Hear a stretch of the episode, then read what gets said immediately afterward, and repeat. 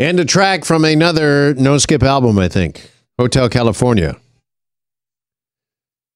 By the way, did you know that opening riff? That is just something Joe Walsh used to do just to warm up. That he was just playing around with that. I guess uh, he was backstage or something in the dressing room uh, one night, and Henley and Frey went, Whoa, whoa, what is that? And they wrote Life in the Fast Lane. I mean, come on. Hotel California, New Kid in Town, Life in the Fast Lane, Wasted Time. There's Also, side Last one. Resort. It's a great Yeah. song. Last Resort is on, uh, yeah, last track on the album, actually. Uh, Victim of Love, Mm-hmm. also a great song. Pretty Maids all in a row, great song as well. Maybe the only skippable on Hotel California. I love how every album has that maybe. Yeah, there's always just, Just one. Yeah. I don't know. Try and love again. I don't think that's one that comes to mind or is on the tip of most Eagles fans' tongues. So is it a true non-skip album?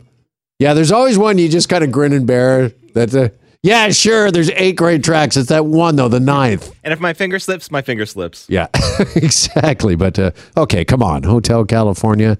Who can argue with that? Okay, good day, Long here for hour two on a Tuesday. We are only one week away from the official start of the provincial election.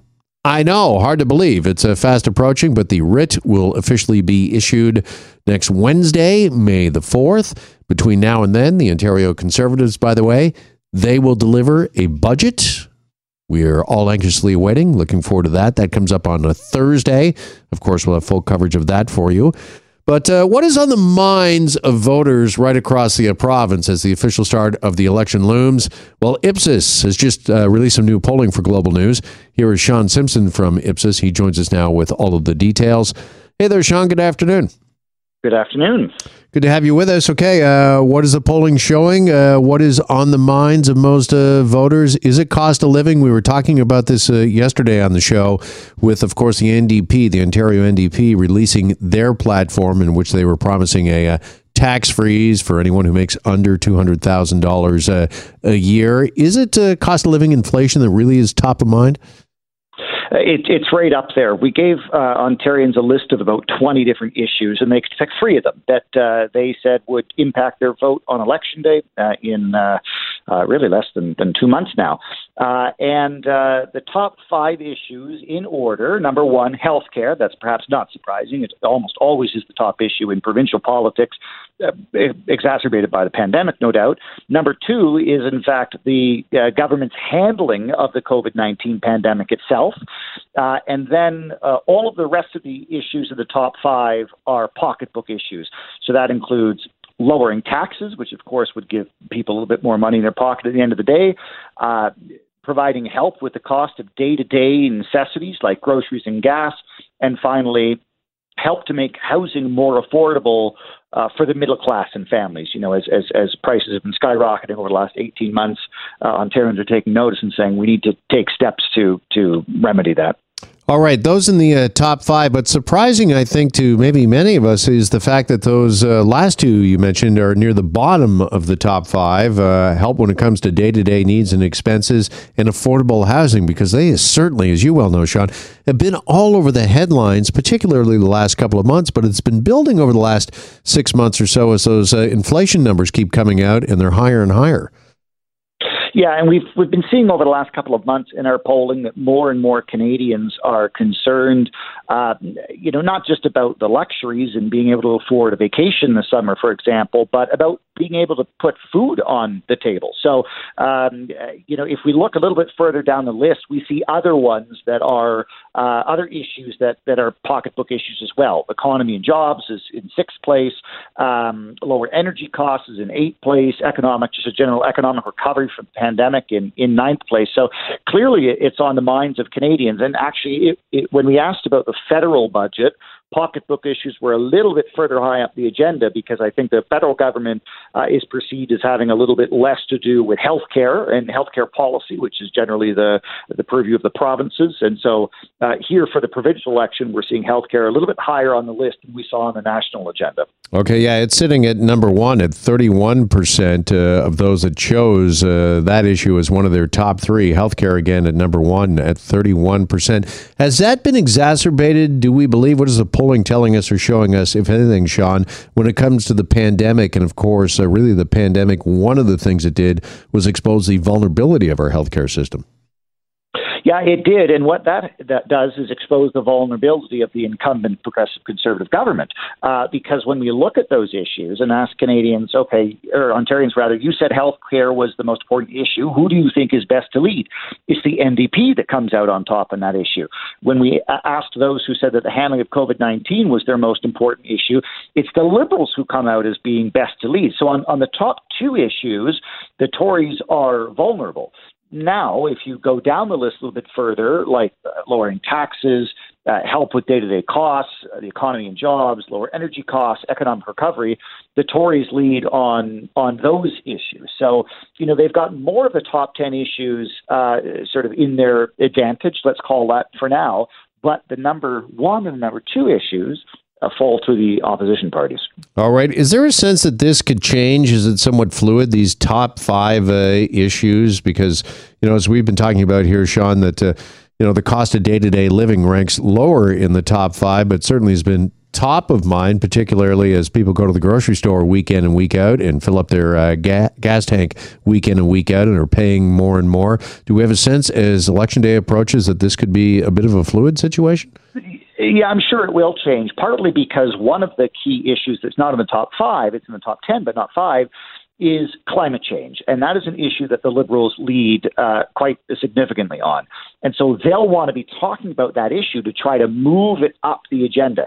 Similarly, the NDP leads on creation of more low cost and affordable housing for the poor. This, this is the 10th most important issue, but it's, again, a substantial lead for them. It will likely move up the issue agenda as they talk about that issue.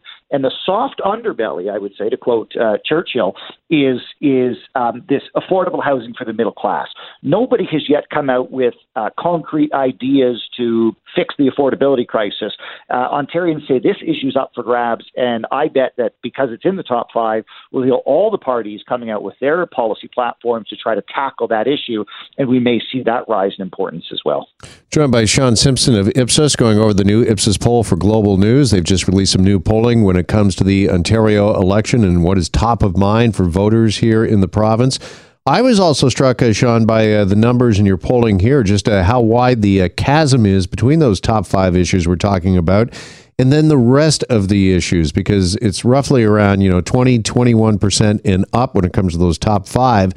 After that, economies and jobs just outside the top five at 17%, uh, tackling climate change at uh, 15. There really is kind of a bit of a disparity between those kind of top tier issues and these second tier issues. And our leaders would do well to to, to notice that difference. Uh, Ontarians have been quite clear on the things that matter most to them uh, at the present moment. That is healthcare and uh, cost of living. And, you know, oftentimes we see during elections campaigns, political parties are talking about other issues, uh, you know, uh, for example, um, uh, road infrastructure, for example, or investments in public transit, or the conservatives are often talking about, you know, crime and, and public safety. Uh, I'm not going to say that nobody cares, but very few care uh, in, in, in relative sense, right? They are saying that these are not the most important issues uh, for them. Um, and our leaders, if they want to win people's votes and, and, and bring them alongside and motivate them, they need to be talking about the issues that matter most to Ontarians. That's healthcare, that's the pandemic, and it's, it's pocketbook issues. All right. So does that set the table for the election? As I mentioned, we're off and running officially a week from now. The writ drops next Wednesday. Is this really kind of, uh, in your estimation, is this setting the table what this election will be all about? Yeah, I think the NDP are going to come out uh, very hard on on healthcare and uh, um, how the government is, is, at least in their mind, dropped the ball on on not being prepared for the pandemic. The Liberals are going to come out hammering the Tories on their handling of, of the pandemic. The Tories are going to come out and say, "Here's what you know we're going to do to address the cost of living issue." They have a little bit of credibility on that issue, so they're just going to hammer that home and try to steer the conversation away from the pandemic and healthcare towards their strengths. All right, Sean, much appreciated. Thanks for jumping on and joining us here on this Tuesday. It's my pleasure. There's Sean Simpson from Ipsos Polling, this new polling that is out uh, from Ipsos for uh, Global News. Again, listing what are the top priorities, the top topics for the coming provincial election. You can read more about it at globalnews.ca. We'll have much more on this coming up. Uh, actually, at the bottom of the hour, we'll be joined once again by Queen's Park Bureau Chief, Global News' Colin D'Mello. He will join us for the uh, latest from uh, Queen's Park on the provincial election. And also, uh, one of those uh, major issues we were just discussing affordable housing. We are getting some signs. We're starting to hear that maybe the red hot housing market, particularly in Toronto, is starting to cool. We'll look a little more closely at those numbers when we come back after a break here in the Jeff McArthur Show. Hi, it's Shauna, and I might be a bad parent because my kids think french fries are vegetables. Hey, it's Ryan, and I might be a bad parent because I went out for wings when my wife was in the hospital after giving birth. Johnny here. I might be a bad parent because in my house, the tooth fairy gives pocket change. But we're not alone. Len emailed us and said his six year old daughter's Tarzan moment going from love seat to lazy boy by curtains made him more proud than any dance recital. and Andy left his two year old at the rink. All right, guys, I'm sure we're not alone. Like Andy's kid. For stories and confessions like this, make sure you check out our podcast. It's called Bad Parents, and it's available wherever you get your podcasts. I left a glove at the rink.